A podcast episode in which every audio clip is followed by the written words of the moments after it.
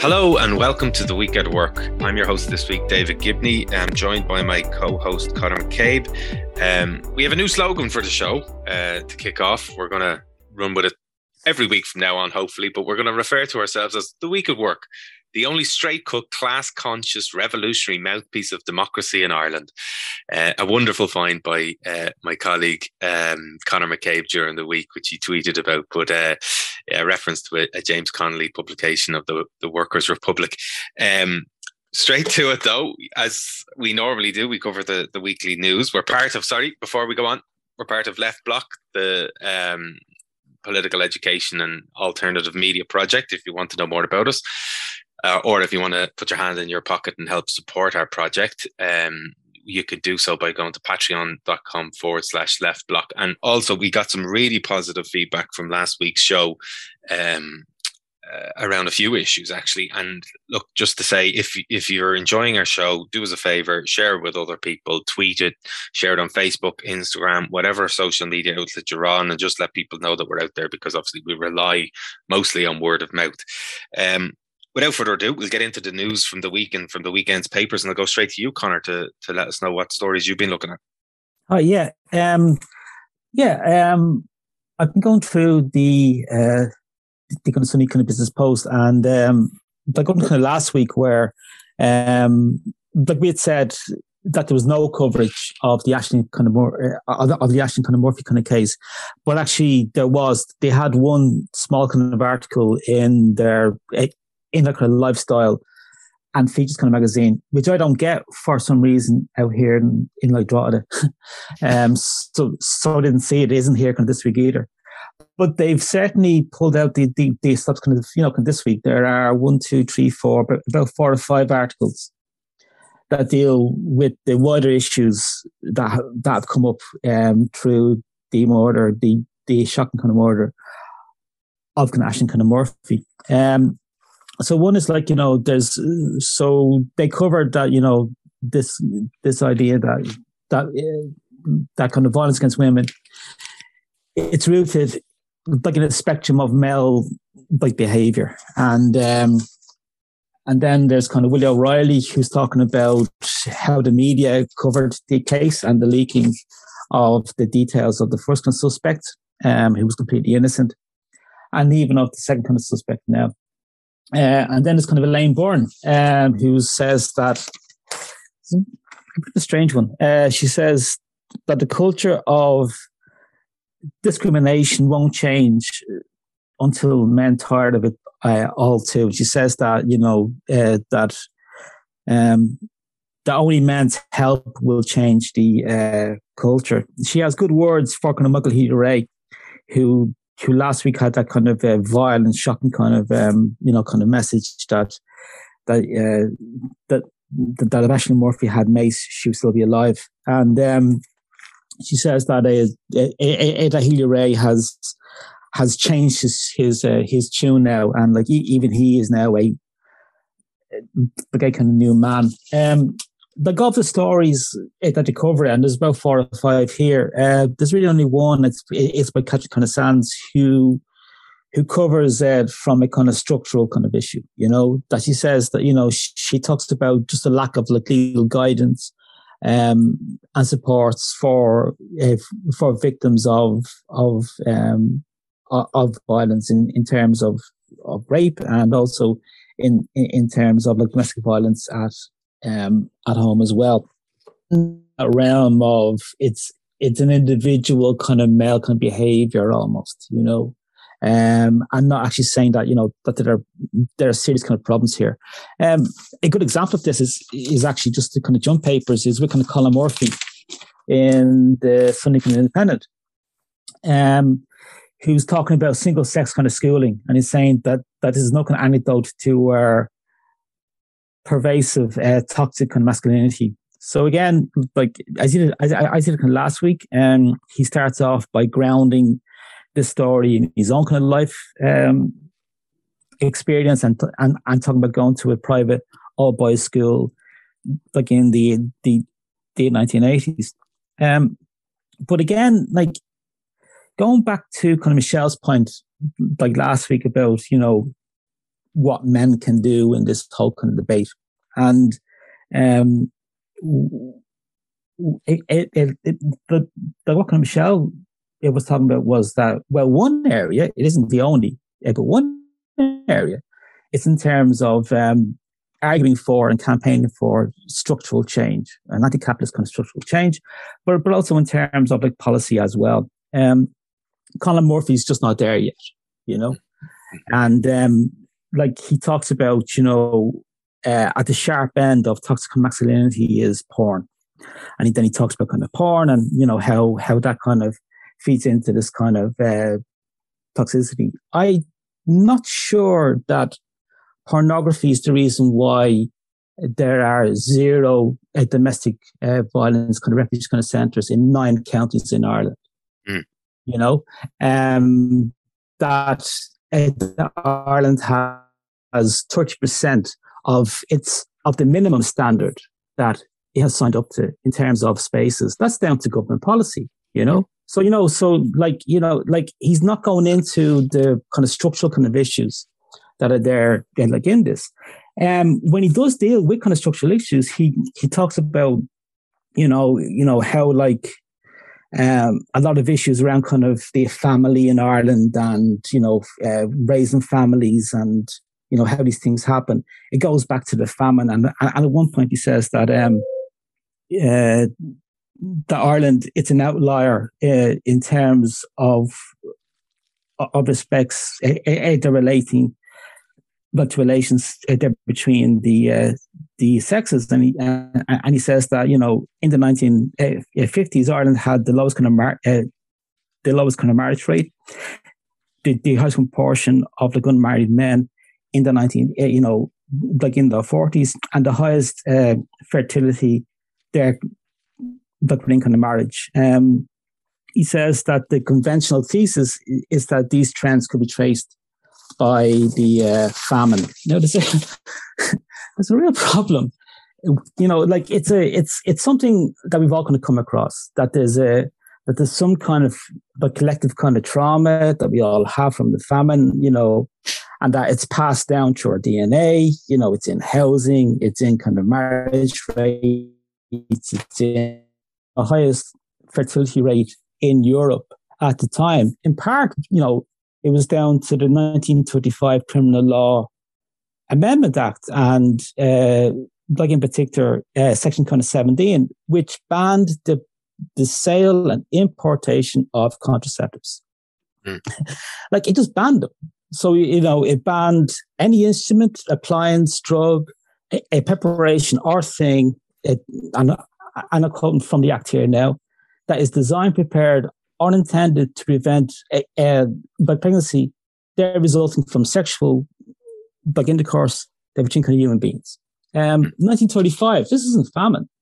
Mm. This is a fall government in, in like 1935, bringing in church kind of doctrine as national kind of state law. That's the state we live in. That's the state that we live in today still. Um, he talks about toxic masculinity, but doesn't talk about how what was the what's the institutional kind of uh, like response to the mother and baby homes, where they uh, they bring out what has been deemed to be a whitewash kind of report. And they can mm. last year. That isn't down to the famine. Mm. That's down to what's happening kind of today. There are problems with bringing up things which are part of toxic masculinity, including porn and single sex kind of skills. But if you don't bring up all the other stuff, what you really going to talk about here? He isn't talking about the deep kind of class kind of uh, dynamics of the Irish state, how it is embedded in in the actual bones of the state itself. It's it's as if, and I'll finish on this point because I have been kind of ranting on a bit, but like it's like this is something that really kind of you know kind of um you know it really kind of it's it it drives me just a bit nuts. It isn't just on the right, but it's on it. it, it they like the left as well. There's a lack of a of a of a kind of theoretical understanding of the nature of the Irish state itself, mm. and um, Colin Murphy doesn't have it. Um, I wouldn't quite expect him to, but, but because of that, and he's a good kind of sounding board for kind of showing where these kind of problems are. But it's on, it's on thing. It's like, the, like there are elements, there are elements of it in terms of the Irish left, you know, kind of analysis as well. It's like in the absence of the nature of the state, how the Irish state works, how it thinks, how it operates, how it, it protects itself, even down to it's, it's slightly off topic here, but down to how we said two weeks back, how, um, uh, is it Paul Reid again? I always forget his name, but the yeah. guy who's had HSE, so, yeah. So like Paul Reid, he's paid half a million a year. His job is to hold the line, mm. is to make sure that there's no serious kind of structural change that will that will really kind of affect the the uh, the artificial kind of scarcity that's that's been injected into the Irish kind of health system because that artificial kind of scarcity leads to profit, and they have done it like like like you know like like all this week has been job done. It's it's like Bush after after kind of um like Iran or sorry like after Iraq in like 2002 or hmm. four. It's job done now. They have they have held the line for uh, for two years, and the prophecy kind of strategies have been protected. They uh, you know so that's a long way of saying that what's missing in these papers, even when they have very intelligent, smart, liberal people like Colin Murphy, even with them, that lack of an understanding of the nature of the state, of our history, and how that history kind of routes its way through our lives today, limits their ability to really get a grasp on what is needed going forward. Mm. And that was a broadcast on behalf of the McCabe party. Sorry about that. That was if, if, if there's anyone still listening, fair fucks you. Well, I, I, you're on a similar page to me because uh, the papers I read, I read parts of the Business Post, but I focused more this week on the Irish Times from yesterday and the Sunday Times today. And what I found really interesting is, um, the Irish Times yesterday didn't have an awful lot at all now, but today's Sunday Times is dominated completely by gendered violence um, stories, not just Ashling Murphy, which there's a, a, fair bit about, but even on the front page, uh, Justine McCarthy has a, an article, End Child Access for Abusers, TD pleads. Um, and this is a Sinn Féin TD who was stabbed 13 times by her estranged husband. Um, Pauline Tully um, from Kilnaleck in Cavan, but she she suffered a punctured lung and four broken fingers in the attack. And Macaulay, her um, ex-husband uh, was sentenced to 12 years for the attack with two suspend well, actually originally given four of those years suspended um, but on appeal was reduced to four they reduced the four to two. But uh, what's really shocking about this article is that um, she's worried, and this happens fairly frequently, according to them, that when her abuser gets out of prison, that the judge is going to force her children to spend time with their father who they witnessed him beating her up regularly and all mm. the rest of it.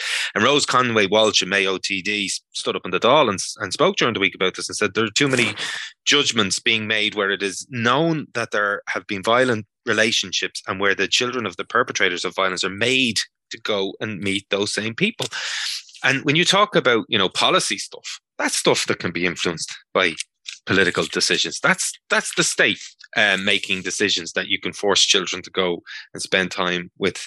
Like it's not even it's it's beyond abuse. He stabbed her thirteen times, and she's now worried that she's going to have to hand her kids over to to this man when he gets out of prison. Um, but uh, that that article goes on again inside. But just getting to your point, Justine McCarthy in her piece, which I need to get to the page. I don't know which page it is, but she's making the exact same point as you.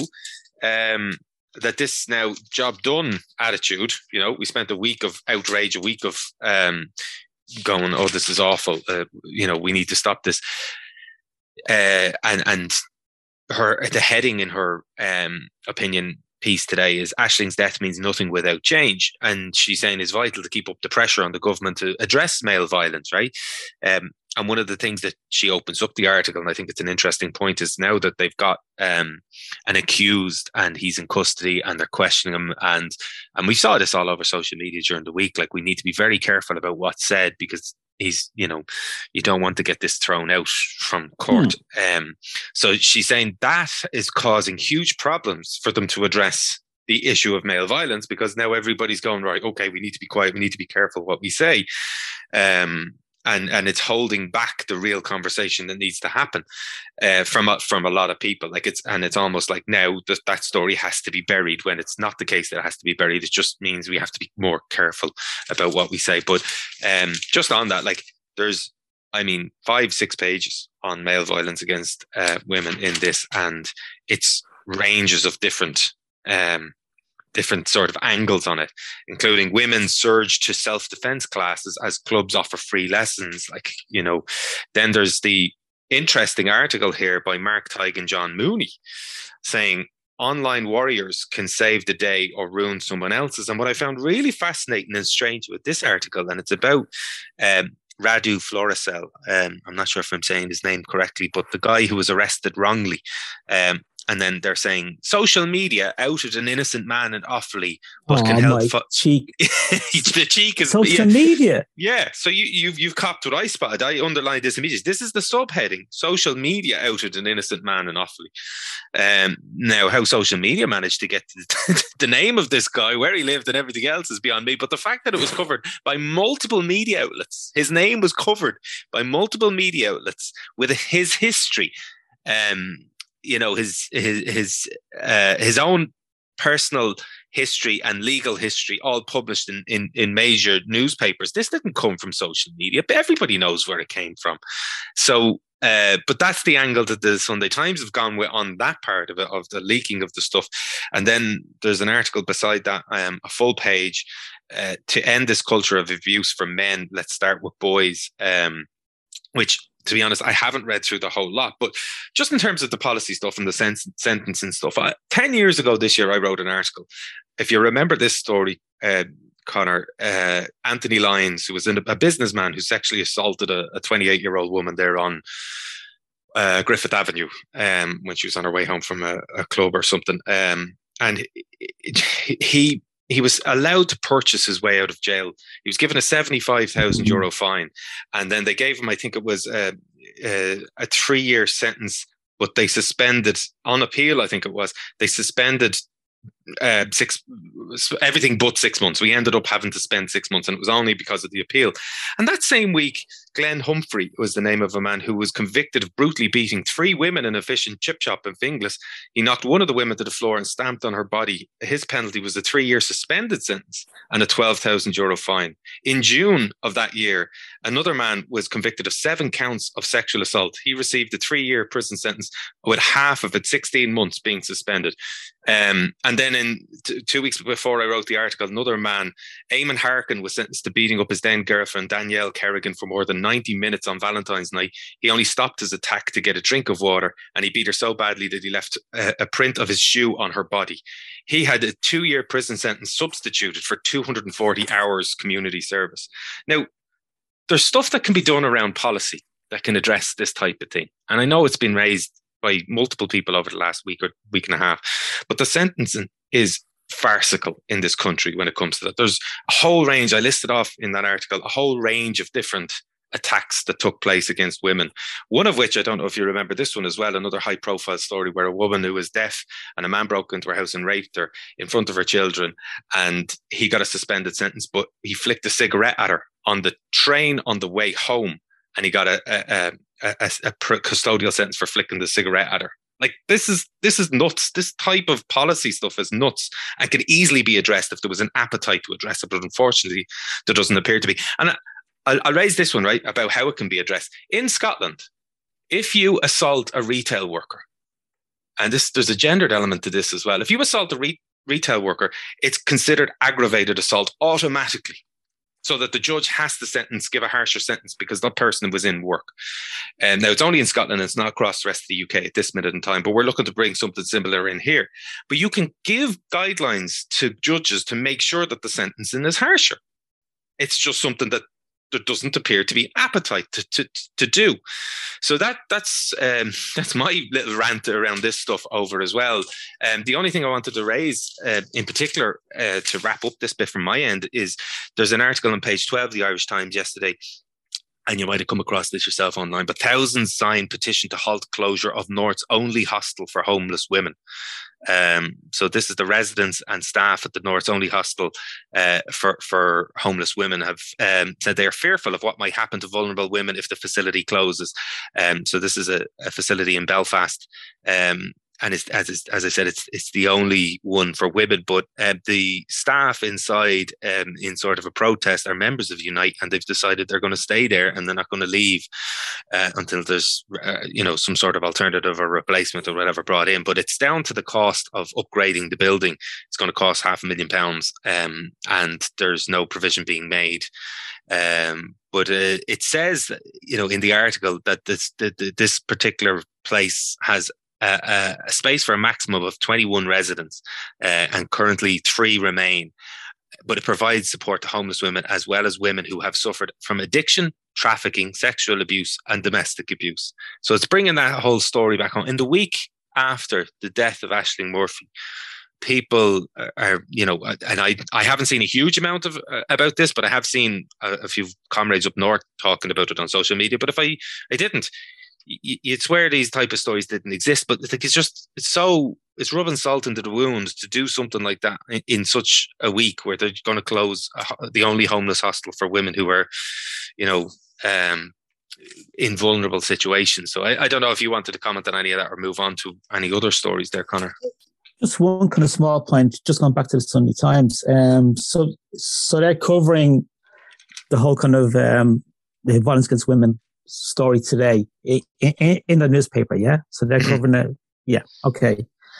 So, like, what I find interesting there is that I presume that they're giving it this loads about, you know, zero tolerance and, and they need to have a kind of zero tolerance kind of approach and cultures need to change and men's attitudes yeah, like need to change. So, like that's the usual kind of guff. So it, so I reckon that's, that's what's happening here as well, is it? Or Largely so, yeah. Yeah, well, like if that's the case, then why did the editor of the Sunday Times last week like decide to print a piece by Owen Slot saying that Paddy Jackson needs to be re- rehabilitated, using mm-hmm. that word? Mm-hmm. Like, yeah. if we're talking about zero tolerance, then like don't just talk the talk, walk the walk like it, it, it, that's here. Why is the editor of the Sunday Times putting out pieces for clicks because I mean, this is a business here.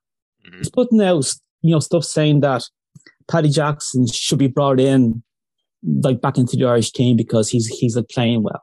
Mm-hmm. As if yeah. that's the as if that's the criteria here. Yeah. So if you go and have again going back to all these pieces from the from from the editorial board of the um of the Sunday Times, they print all these things. We need new men new attitudes, zero kind of tolerance. Well, that starts at home, lads. Mm-hmm. That starts in your own kind of shop. So mm. it's what you're doing there. Like, how, how dare they try and take some kind of high kind of model ground while giving oxygen to a puff piece to like the, the behavior and the texts and the language of Paddy Jackson were not contested by him. The charges were. Mm. But the way that he behaved was not contested by him. Mm. So, yeah. so does he get a free pass for that? Like, well, Owen Slot thinks he does, and obviously the like Sunday Times thinks it does because I mean they can go down kind of this line of well, it's it's up for debate. You cannot say on one hand the time for debate is over. This is not up for debate. We need to change attitudes here, while at the same time giving oxygen to the very type of toxic kind of attitudes that you're saying that you're against. Mm-hmm. You know what I mean? Like, you know, yeah. like it is. It's just, it's, it's, it's, it's nonsense. It is. And it's, again, it just shows just how, I don't know. Um, there's yeah. a line in, there's a line in Shakespeare. First thing we do is kill all the lawyers. And, um, we should write that, we rewrite that for the politicians and for journalists. Cause I mean, like the hypocrisy here Hmm. You know, I mean, like, like, like that, that's, that's the type of stuff here where this is on your watch. This is your shop. You know what I mean? Like you make the like rules here, wherever. Don't be pointing out kind of one finger saying that hey, that just have to change. While, while at the same time saying that a Paddy Jackson should get a pass because he's he, because he plays sports well. Yeah, I mean, there, there, on a positive note around some of this stuff, I read. Well, I, I say positive, a slightly positive note. Uh, there's an article on page two: uh, time off and paid leave for domestic violence victims, and this is Roderick O'Gorman, the children's minister, is to introduce paid work leave for victims of domestic violence to give them time to restructure their lives after leaving an abusive partner. I, I just find it bizarre that we've it's it's 2022 and this is only coming in now. Um, yeah. Because where did he stay? Where did he stay when they leave? This is the, the problem. Yeah. Like you know, like like the spaces aren't there. This goes back. I'm sorry for jumping in, but but like you know, this goes back to the, you know, to the like like talk about cynical. Like I mean, this will cost them. The cost of this would be quite low right? Because it's a it's a social welfare kind of payment, so it'd be two hundred and three euros, right? Like you know, so, so, they've done all the maths. It'd be cheaper just to give kind of this payment and give him some headlines, rather than actually sit down and build those spaces and actually build them, build those spaces. Nine counties in Ireland have no spaces. Nine counties. Mm. Hundreds of thousands of the women have no coverage whatsoever for this. And to provide so adequate coverage, it's what 147 million, isn't that from memory? That's what you said. 150, 160, maybe. Yeah, yeah. And that's and, and then that's it. That's it. That's it. That's that's Ireland up to its you know up to its legal uh, its its international kind of uh, like commitments, and then there's an ongoing kind of you know cost of around 30 million uh, like in terms of like staff costs, right? So they could do this. They could do this. They could, he could sign off. They could sign off on this like in the morning, but he won't yeah. do it because it, it, it, goes back to, you know, um, going back to the earlier stuff where they talk about how, you know, there's a glass ceiling for women and, you know, how they need to have kind of, uh, you know, kind of issues. Well, childcare costs, crashes, you know, these are the things that, these are the structural kind of barriers to, to kind of equality that are mm. out there you know, so like just moving slightly on from the from the violence kind of aspect to in terms of just general equality. These are the barriers that are there. Yeah. And yet they are holding the line. They they're giving out piecemeal kind of their payments. Where would the women stay? There is a housing crisis at the moment. Where where mm. are they going to where where do they and or their little children go? Mm. I just I mean? like, the know, reason has, I read, does he does he tackle this at all, like in the article? Uh, no, no, not really. Um, it, it, it it's one of those ones where it's a well-meaning uh, intention behind it and all the rest of it. But this entitlement will support those in abusive relationships to take time away from work in order to leave their abusive partner without fear of of income loss or risk of disciplinary sanctions yeah. from their their employer for missed work. So, um, I don't think it. I, I, I, look. This is an article in the paper, so there could be provisions within the law within the legislative no, listen, change. No, right? no, no. But, like, but like, going, going back to your point, there is nowhere in certain counties for people to go to escape this stuff without having to go, you know, potentially 50 or 100 miles away from their, their home.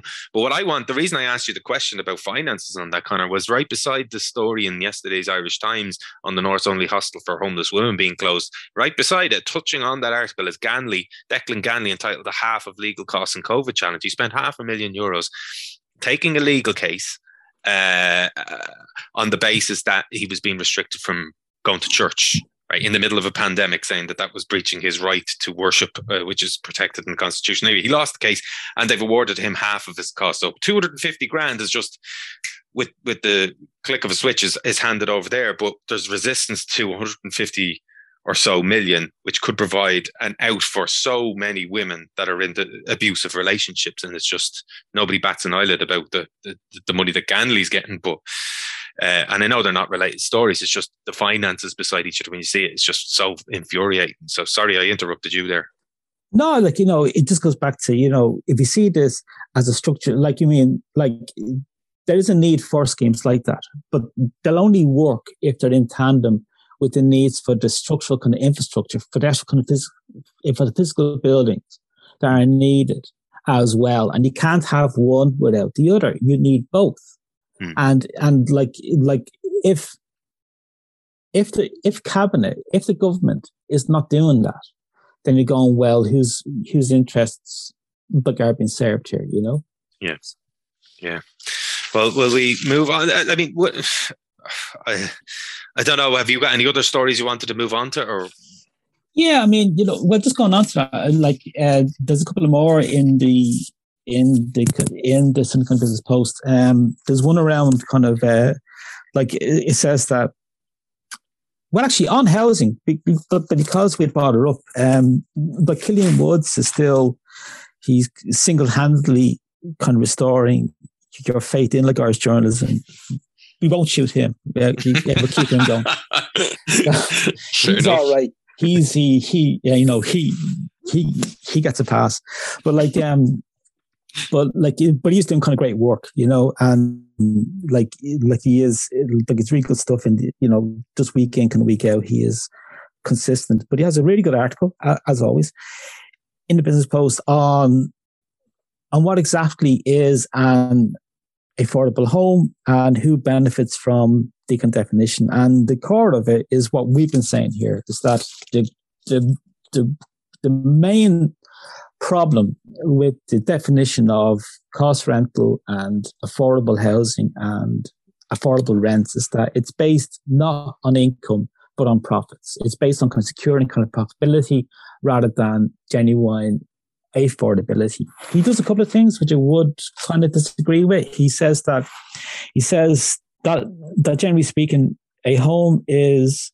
affordable if the occupant's housing costs, including utilities, are no more than than thirty percent of their gross income. That that implies that every household needs to be a couple. Right, yep. which is which is not the case. You know, there's like I forget the figures, but there are large numbers of people who are who are living alone. You know, so and and in a kind of rent crisis. So like that's that was brought in like in Ireland in the 1980s or 1980 1990s, where he changed it from um, it was 25% of or, or, or you know like of your uh, wage income to a to a couple's income. So, but apart from that kind of small point, his overall kind of analysis that has been put forward and by those who he, who he interviews is that the main problem with the government's kind of plans and the, and the definitions of cost rental and kind of affordable housing is that they are there they're they're designed to to protect uh, profits not to protect those who are either buying and are kind of renting. Yeah um, one of the other stories that I picked out today was the uh, front page of the Business Post. I, did, I didn't um, get to read through the whole paper because I was reading two others, but uh, Donohoe defends ending of wage subsidy scheme as he predicts spending boom. Um, and this is related, I suppose, to everything else that was in the papers yesterday around emergency over. I mean, the front page of the Irish Times uh, gives 6,087 deaths. Big numbers up the top, right? 6,087 deaths, 1.1 million total confirmed cases. It actually gets into specifics 1,134,548 uh, total confirmed cases and 681 days of restrictions. Quote, emergency over.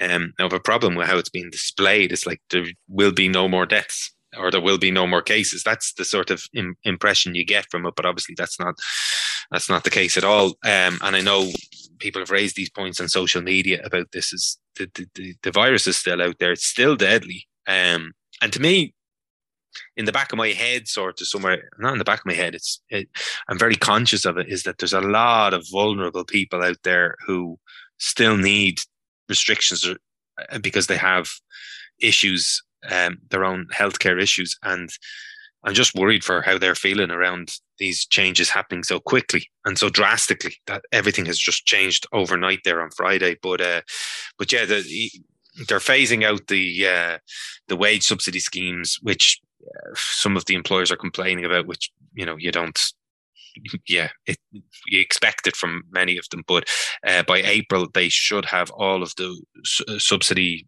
the wage subsidy schemes phased out. And it says it has cost 10 billion to date, which is not really true either. Like, because the money that those people earn, the vast majority of them is going back into the economy, but we never, we never hear about some, any of that stuff. So it's, you know, if you see an increase in excise duty or VAT or any of that sort of stuff, it's that money coming back in. So, well, I not, mean, you know, it's the it's the main reason why kind of uh, like income tax income and and other forms of the taxation didn't it didn't collapse. I mean, they can talk about kind of corporation tax kind of bumps like all they want, but there was no kind of cliff edge in terms of like income tax kind of intakes, you know, for that yeah. reason. Yeah, but it's a great headline figure to put out there. Um, Ten billion is costing us. Who's yeah. going to pay for all of this stuff? You know, well, they they're paying for themselves because it's coming back at you in another form. Yeah. So, um, but yeah, no, it's it's just an interesting weekend, and I suppose we could. I, I felt we had to touch on it. That the, the, restrictions are now over, and we're throwing everybody back into society. Yeah, you know, it's going like you know, it, it's treating like it's going back to normal, which means that, like in terms of you know, kind of planning um, anyone who is not um, uh, a healthy white male is just not part of the planning. Mm. You know, um, you know, like going mm. back, like it, it, it, it going back uh, uh, to normal, which means on the Gardens kind of train lines, uh, the vast majority of, of lifts for kind of disabled access not working. Yeah. I mean, yeah. like, you know, like two years and, and you know, so like it's like it's not it's this is what means like going back the, the, the that's normal. Again going back to the point uh, that we made that the purpose of of um of the Holohan and and the Paul Reid was to hold the line. That was it. Hold the line in terms of any any demands for genuine constructural change. It, like you had kind of Leo uh, paying kind of lip service to it saying that we need to have um you know, more kind of beds and we need to have a, a, a kind of living wage and blah, blah, blah. Um, but it's, it, it's just kind of lip service, you know, mm. they, yeah. they, they've gotten through this and their talk of like more beds was just outsourcing to the private sector, you know, mm. because they, they, they don't want to actually have to increase kind of capacity, you know? Yeah. Yeah. Um, I, will go to you for the next story if you want. I have one lined up, but I'll, I'll hold off and wait. If you got anything um, else you want to do. Yeah, I mean, like uh, there's there's two kind of smallish ones, and then there's a large. There's another story that I think is worth kind of um, spending some time on, and it's inflation and just the whole debate that's happening now. But the smaller ones is that there's one from again on the cover of the Sunday Business Post. Uh, Ryan intervenes directly in senseless Shannon LNG plan, and it's, and it's about kind of that Eamon Ryan has written to An Bord Pleanála saying that the Shannon um, LNG should not be permitted under any kind of circumstances. Now, this is by Daniel Murray and Killian Woods. So I may have to roll back on my on my kind of uh, on my gushing of love for kind of Killian there because um, this is actually this is a this is spin and it shouldn't be on the front page and it should not have been phrased as it is now. Eamon Ryan has written to Bord Pleanála to say that um, that the Shannon Can LNG is not part of the, it goes against the uh, program for government and that it shouldn't go ahead. If it goes against the program for government, he shouldn't be writing to the, to Pleanála.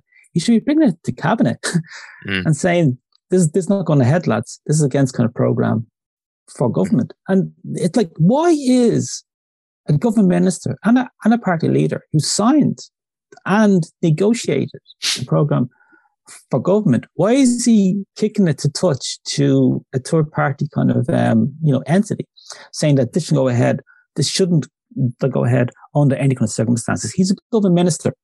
Bring it to cabinet. What's going on here is that Eamon Ryan, who still thinks that he's a private citizen, um, has written to An Bord Pleanála when he's a government minister. He can actually bring it to a cabinet and, and, get this stopped. But instead of doing that, he goes for the headline and the spin is going, oh, here's Eamon, you know, kind of fighting our, our, our, our corner. They could bring in legislation.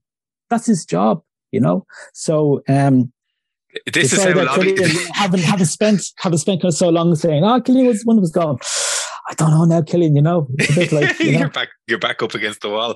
Back up against the wall here now. Yeah. So no, the, uh, the, this is this is what lobbying looks like in reverse. this is a government minister, um, party leader, and signatory to the the program for government, um, asking someone else to do his job for him. Could you please ban this or make sure that this doesn't go ahead because I can't yeah. actually convince the lads at cabinet that, that they signed the same piece of paper I did. Yeah, farcical.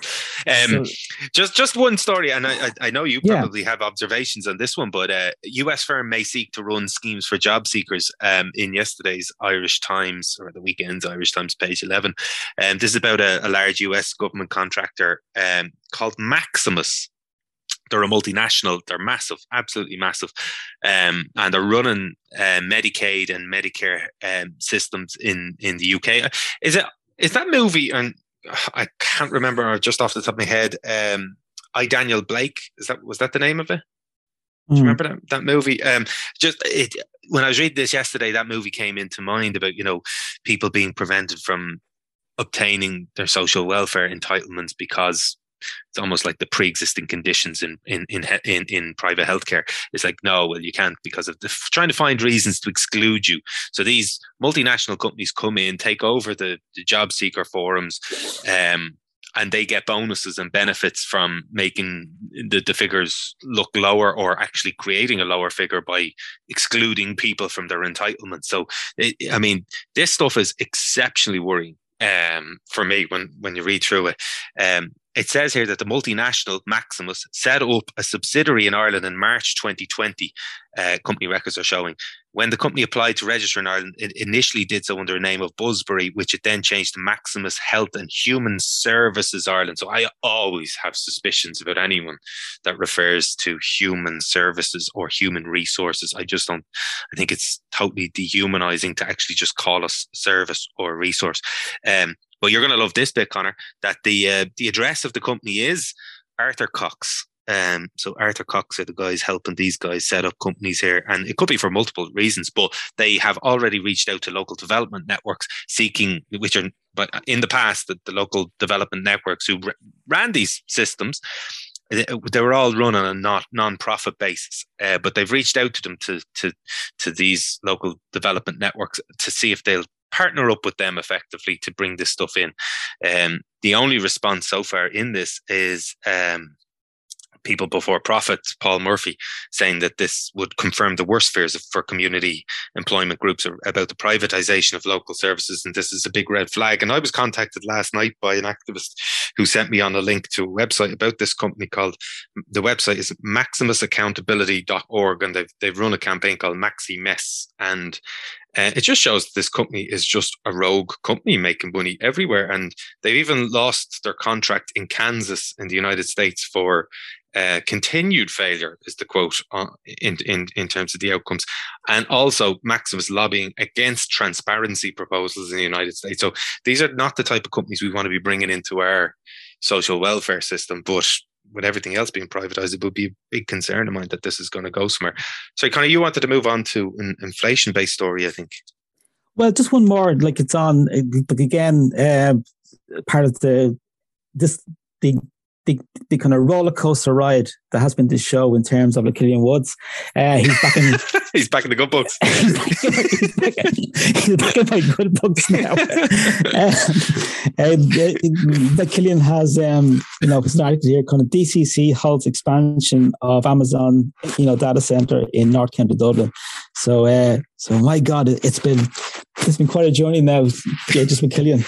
But like you know, but like um, but the Dublin City Council has told the web retail giant that it must provide a, a large amount of additional literature to prove that granting permission for the new facility would not create an overconcentration of facilities in the area. So it shows that um, there seems to be at an institutional kind of um, you know kind of uh, state level, there seems to be some kickback in terms of the of the data centers. Something again that that we've been saying here is that regardless of the, you know, of the arguments that are made that oh well data has to be you know held kind of somewhere, we don't have the infrastructure here.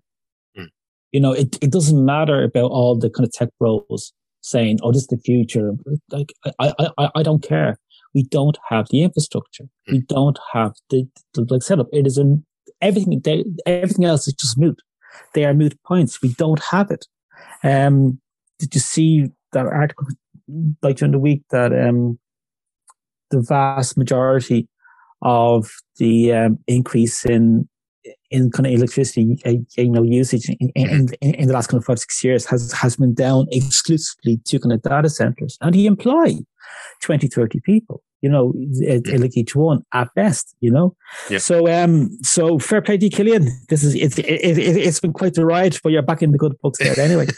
um, and, and then finally, uh, like, like one that I do think is worth kind of, maybe kind of, you know, having just a few minutes on um, I know that we're getting close to the hour, but like um, it's inflation, and inflation is is back on the agenda again, and um, it's something that that, can talk about that that inflation it's inflation is is is class war and not in the way that it's kind of put forward by your um you know uh who's the who's the guy who's the largest, um, most popular podcast, Joe Rogan, all, all, those guys, whatever, you know, he, he talk about kind of inflation and fiat money and all that kind of nonsense. Um, there's an article here by Dan White. Um, I cut it from the newspaper. I think it's the is the Business Post. It could be the Ascindo. Sorry, I just cut out the articles because it's easier than, than having all the newspapers. Um, but like, but but Dan White had uh, Dan White had, has written I have to say, pretty awful, really, really terrible kind of article here saying, could these dreadful figures mean extra pay rises and more inflation? It what's that line about that anytime you see a question, look in the headline, um, they're not asking the question. yeah. Yeah. You know, so we're saying that these conjunctive figures mean extra pay rises and more inflation. When I say that, just before we get into his analysis, it's that is just shit, right? It's just, it is just shit. And I'll go into why it's shit, you know, they just after this. But the reason why, like I'd argue and have done, and again, have, you know, have written a book about it but in terms of money, but like, why can inflation I would say is like class wars that um, if you've got pri- uh, prices rising, um, there are two broad ways of kind of dealing with this, how do to deal with this. One is to sack millions of people, which is what happened in the 1980s. And that was the Volcker kind of shock. Um, and that's your attack on wages and keeping the wages low. Another one is to bring in price controls. Um, so if you look at um, in the in the business post, they have a small kind of news item about like inflation, saying that the figures show that diesel prices rose by 26%, uh, petrol prices by by by 22%, uh, home home heating oil by 53%, um, like there, like, uh, uh, like electricity by by 22.4% and gas by 28%. So how do you tackle that? How do you tackle those kind of price rises? When you when you put in price caps, you bring in kind of price caps that will actually stop those those prices from from rising. That hits profits though. So then profit profit has to take a hit. But um, the alternative is the one that that it not surprisingly IBEC is is arguing for, and Dan White, despite his his weak attempt to put it forward, as a question, it's also what kind of Dan White is arguing here is for. It says, no, who should take a hit? Workers should. Mm. And, uh, and wages. That's class war. Someone has to take a, someone has to take a hit here. It could be profits in terms of those investors in, in gas kind of speculation, in terms of, uh, diesel, uh, like airfares, rents, uh, mortgages. Mm. Um, they can take a hit or workers can let take a hit. That's class struggle. That yeah. is just down straight. That's straight away. Someone's got to lose out here. Is it going to be profit or, or is it going to be workers? And what they're putting forward here is, well, we, it, it will make sure that it's workers. Like yeah. going back to the Dan White kind of article here, he says, um, where's the line here? Um, I've missed. Oh, sorry. Um, no, sorry. Oh yeah, yeah, yeah. Um, he says, uh, "So are we in a period of sustained inflation or something of a more temporary nature?" So we're saying that is this something that you know that you know are we looking at it, it like more inflation for the line? The ECB is saying that this is temporary, and they're saying no, no, it's a problem. And as evidence that you that it's more kind of structural, he's you know he quotes the IBEC director of lobbying. I saw Fergal, that. Fergal O'Brien.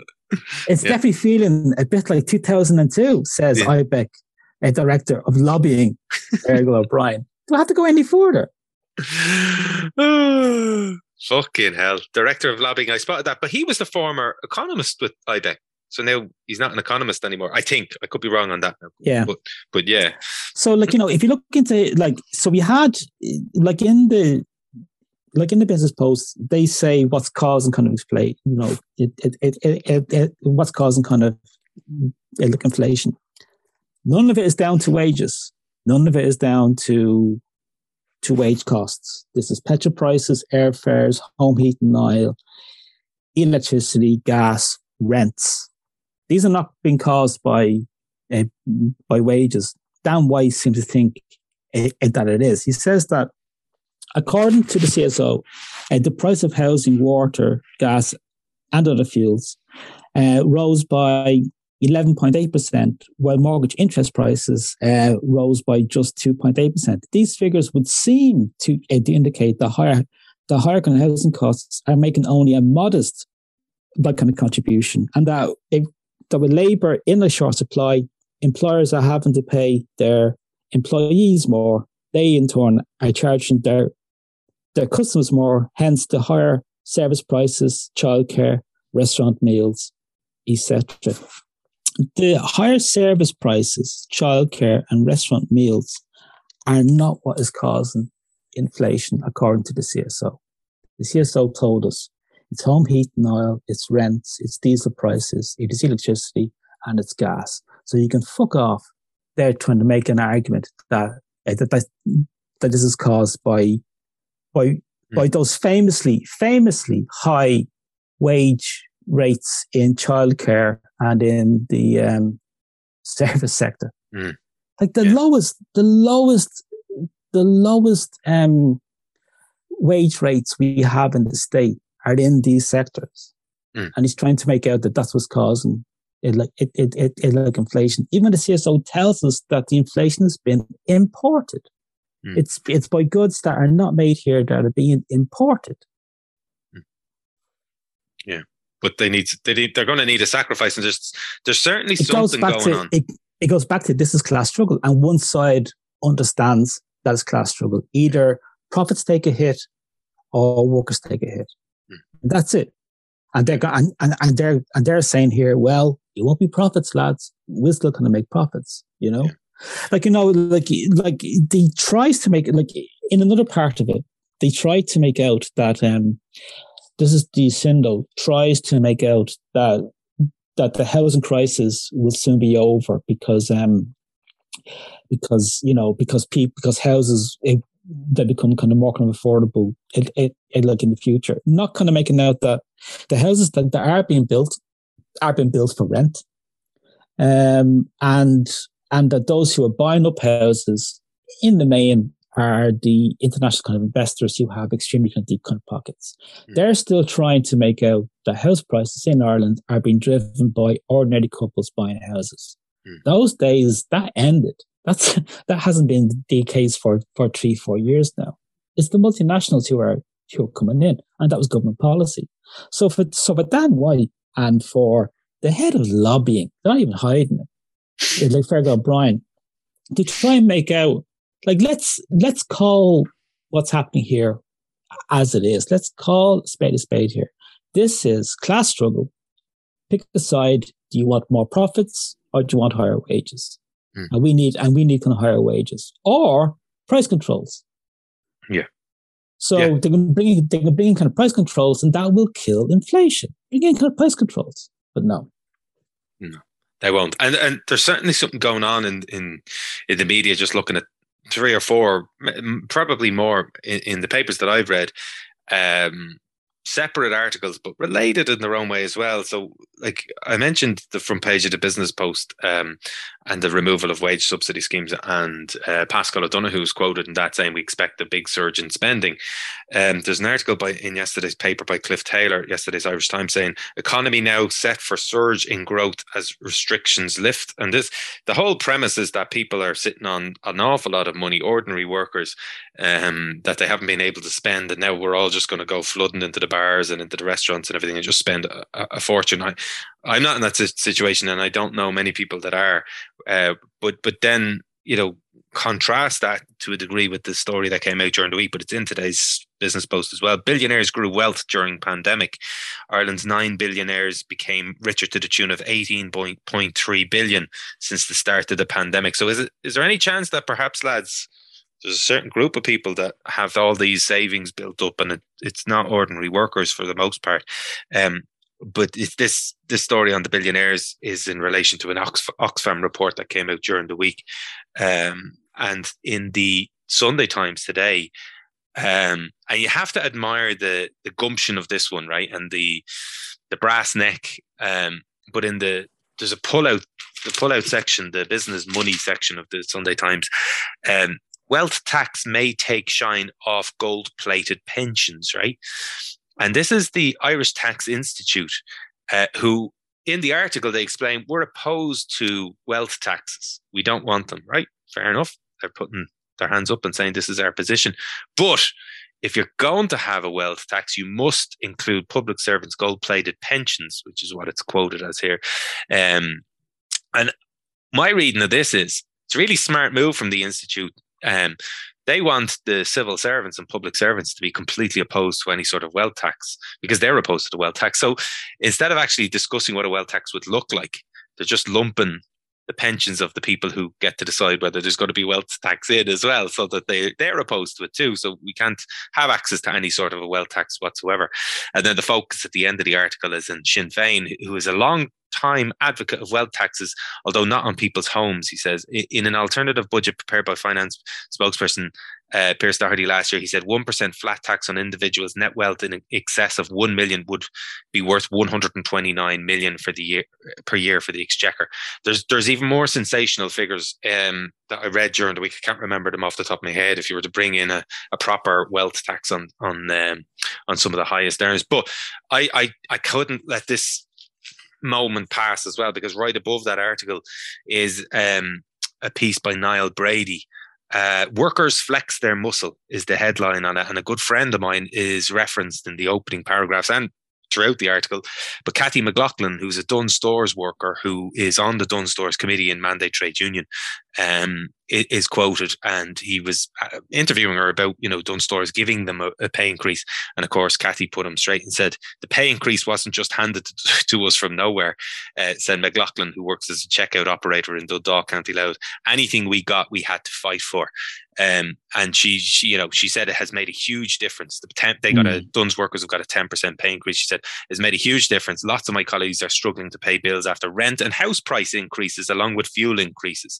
Um, but the article, the premise of this article is that it's a it's a workers' market, and because of that, the labour shortages are meaning that employers are having to give over 10 and 20% pay increases but that's not the case. No. people are winning pay increases. Yes there's an impact of uh, from having a labor shortage right? It does influence it's a pull factor in one direction.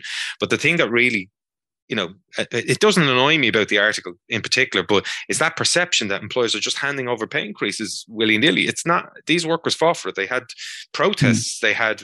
They had. I, I, spoke about it last week, but yeah, it's it's interesting that now the media is is going down this road of the big. They're not saying as a threat, but it's saying that they're. It says even large quotes, pull out quotes that are in it. Labor supply will remain tight. Um, so they're they're they're anticipating that, as you say about the class struggle, certain classes are anticipating labor excuse me shortages for the foreseeable future uh, and as a result pay increases and as a result inflation and they're making their argument going back to right back to where you started they're making their argument about how you curb that before uh, workers lose the run of themselves and start getting paid decent wages. Yeah you know just you know it goes back to just you know just forget all that kind of uh, Max Keiser, uh, Joe Rogan crap around kind of fiat money and you know, it, it, it, like inflation and buy gold and Bitcoin. Just, just, all that kind of nonsense. This is class struggle in a different. It, like this is about who who pays for the inflation. Mm. Do you pay it through like um, and it can be done through uh, price caps, which will hit profits, or do you uh, curb wages. And like, what they mean by like curbing kind of wages is not curbing individual wages. They mean in the aggregate to curb wages. And what they mean by that is to make hundreds of thousands of people unemployed. Mm. And that's, and that's what that, because, because that's how you so-called kill like inflation is true. It's not true wage cuts. It's true unemployment because it's an, it's a, it's a, it's a kind of system wide kind of strategy and you need huge kind of unemployment for it. It's, it's what Thatcher did in the 1980s, and it's what uh, Paul kind of Volcker did under kind of Reagan in the late 70s as, as well. Uh, just just to just make kind of finish up, just on me, uh, because I have to get this just off my chest, which may seem strange, just given all the writing it, it, it, it, like I do, but um, the Sunday Independent has a photograph from the from the Gravedigger on its cover, the Gravedigger's pub do you know her all? Do you, Dave? Oh yeah, I used to have my lunch there every day, nearly. It's a lovely pub, you know. I mm. haven't been there now in, in, in like in years, but it has it has a photograph of what I would see as hell, and it's basically a bunch of um, pound shop Mumford and Son lads, um, Guinness bars singing songs in the fucking Gravedigger. Oh. I yeah, I would. That that to me is hell.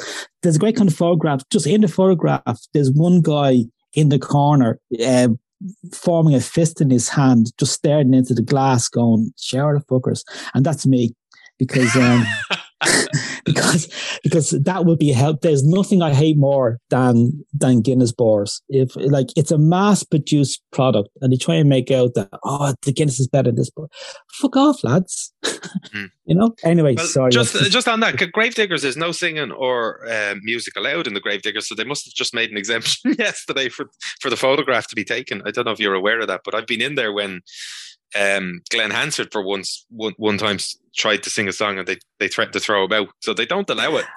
oh, maybe maybe they're just laughing in a very strong Mumford and Son way, and that and that has and that's kind of shown me. But no, yeah. just eh, you know, eh, Guinness bars just they Oh, it's a pain. Just, just, just what, what I went for mm. breakfast mm. yesterday morning uh, with the family um, up in our local pub, and uh, it was what, about 12 o'clock, maybe. I say breakfast or brunch or whatever you want to call it these days. But uh, there's two elflas sitting at the bar for the first time in two years. They had chairs mm. at the bar and they were, I say elflas like in their 60s or 70s, and they're getting each other to take photographs of themselves sitting at the bar for the first time in two years, loving life.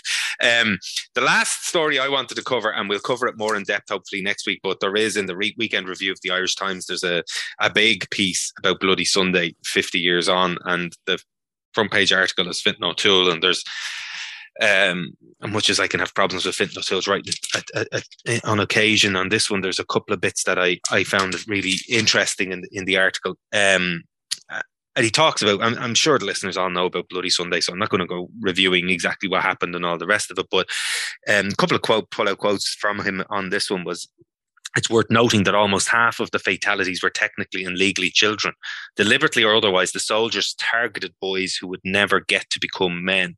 But what I found really interesting about the article, um, and he talks about what we saw on uh, on the back of Bloody Sunday was ruling class solidarity. Um, he's talking about the Widgery report, for example, uh, to the way the establishment dealt with the victims of the Hillsborough football ground disaster in England in, in 1989. He said the events were radically different, except in the fact that a lot of working class people died as a result of recklessness, recklessness of the authorities. But the very basic response was the same: blame the victims, blacken their names, exonerate the guilty, and close ranks. And I, I it's very good piece of writing around that stuff because it's exactly what it is. What's missing there is be you know, he's addressing the north of Ireland. He's talking about the UK, and he left out the Stardust, which was exactly the same strategy as well. And I found it interesting that he didn't reference something that happened in the Republic of Ireland um, around that period of time as well, uh, 70s and 80s. Completely, uh, not that it was deliberate. I'm not saying it is, but that is exactly what happened in that situation as well. Um, ruling class solidarity, which is still ongoing, and we're still waiting for the investigation or the inquiry and all the rest to happen. So, um, yeah, we'll we'll cover some of that next week. I think we've probably run out of time. Yeah, now. I mean, like, like I don't want to comment on the Irish Times because you know, fuck the the the, the, the, the Irish Times, fucking anti-trans, you know, kind of rat, uh, rag. But like, that's a disgraceful comment from McFinno too. Um, I think that is that is disgusting. Um, there is no comparison with the intent of like Bloody Sunday and what it was protecting, and and like Hillsborough. He is trying to conflate one that was actually a, like part of a in terms of the British kind of involvement in the North, uh, in terms of the history of that, in terms of partition, in terms of the nature of the Union state, of what was being kind of protected. And then he's trying to conflate that as if it's on a par with, and this, this now sounds like I'm trying to kind of belittle kind of Hillsborough. It, like I'm not. He is belittling the, the import of Bloody Sunday led, like, like there's a comment in, I think in the Business Post today saying that the war could have ended in 1972 if like Bloody Sunday hadn't happened.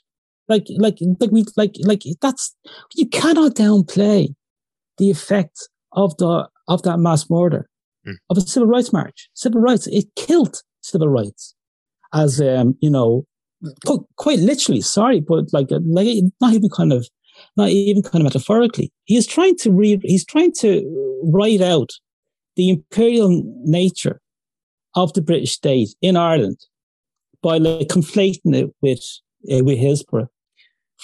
Go yeah. Uh, know, uh, can go. He can go fuck himself. I mean, like, I mean, that is just like, I mean, how dare he?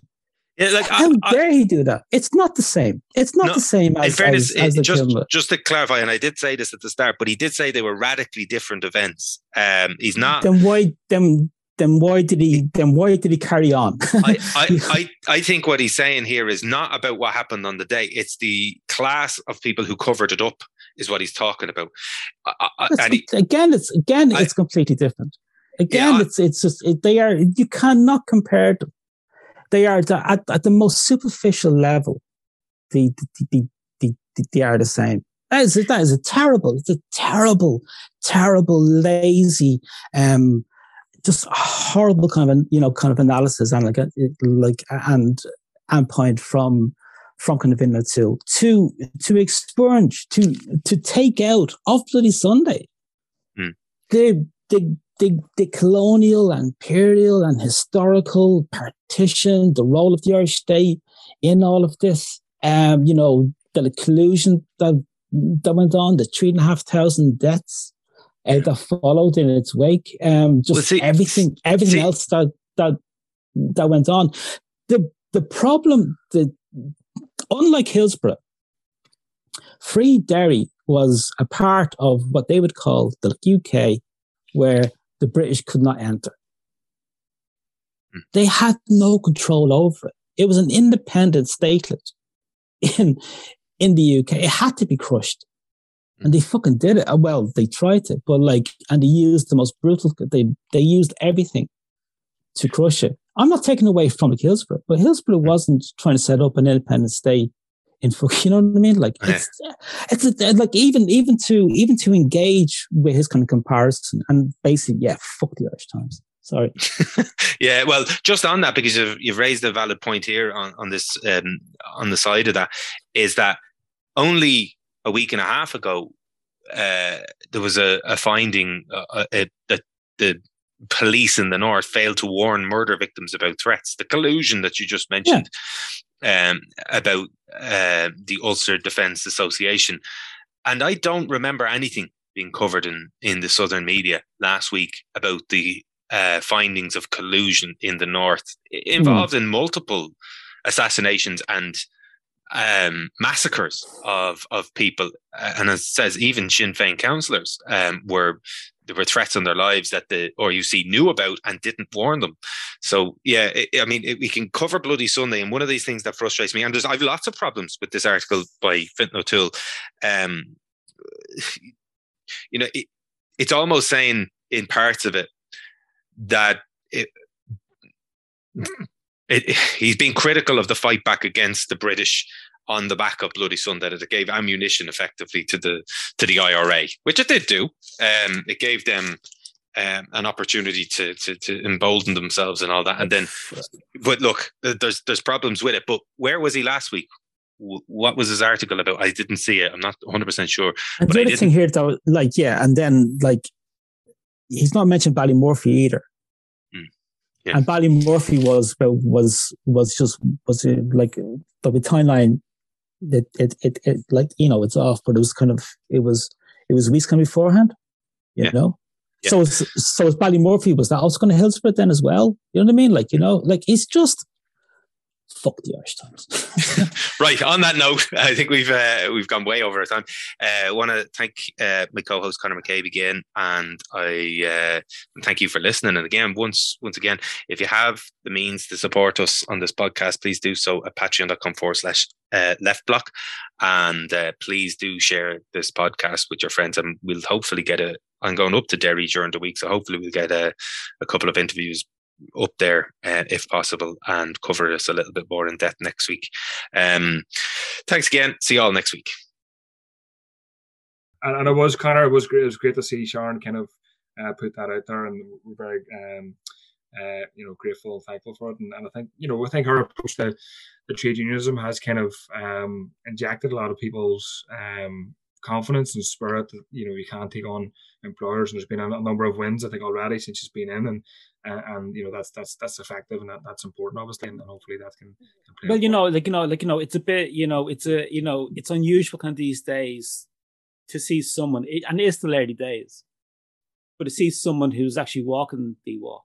You mm. know, I mean, she made all these promises, said all these things, and so far she is kind of sticking to them. You know, mm and um, and yeah, like that kind of idea that politics, laws, rights, these things matter, and these things hold back trade unions, and we need more trade union rights, and that mm. means kind of getting involved in the, you know, that means dealing with dealing with kind of politicians, if not backing them, so to hmm. speak. But it doesn't mean kind of engaging in the whole the, kind of process. I think the problem that I understood from Sharon Graham's sort of take on was that there's an obsession from some trade unionists about the Labour Party yeah, and yeah. just the, the shifting of the top table uh, and yeah, the sole focus or the prim- primary uh, primary focus rather being about you know who's in charge of, of the Labour Party.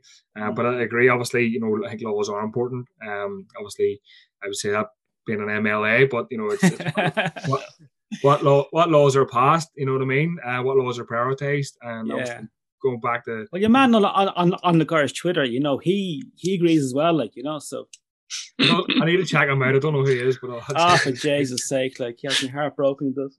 Yeah. Get him to do a few shout outs for you, Gerry. You'll have a you have a big following on the bill then.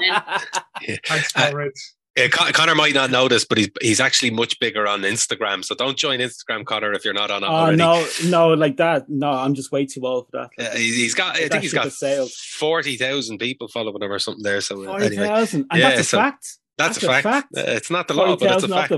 Um, listen, uh, just Gerry, thanks uh, for coming on again. Um, uh, we'll wrap it up on that bit. Um, one of the things we've been arguing for within on this show, well, I've been arguing for in this show and other meetings that I've attended is three things in terms of making uh, a difference for trade unions. Make it easier to join trade unions, make it easier for trade unions to collectively bargain, and make it easier for workers to take industrial action. And your bill seems to do all three of those. So it's a step forward, and it's it's, it's an advancement that's desperately needed uh, in the north, but desperately needed down south as well. So fair play to you. I want to thank you for putting the bill in, and, and thank you for joining uh, the show and, and, discussing it today. Um, this has been the week at work. Uh, thanks again, Gerry. Thanks, Michelle. And thanks, Conor, for joining me too. And we'll talk to you all again soon.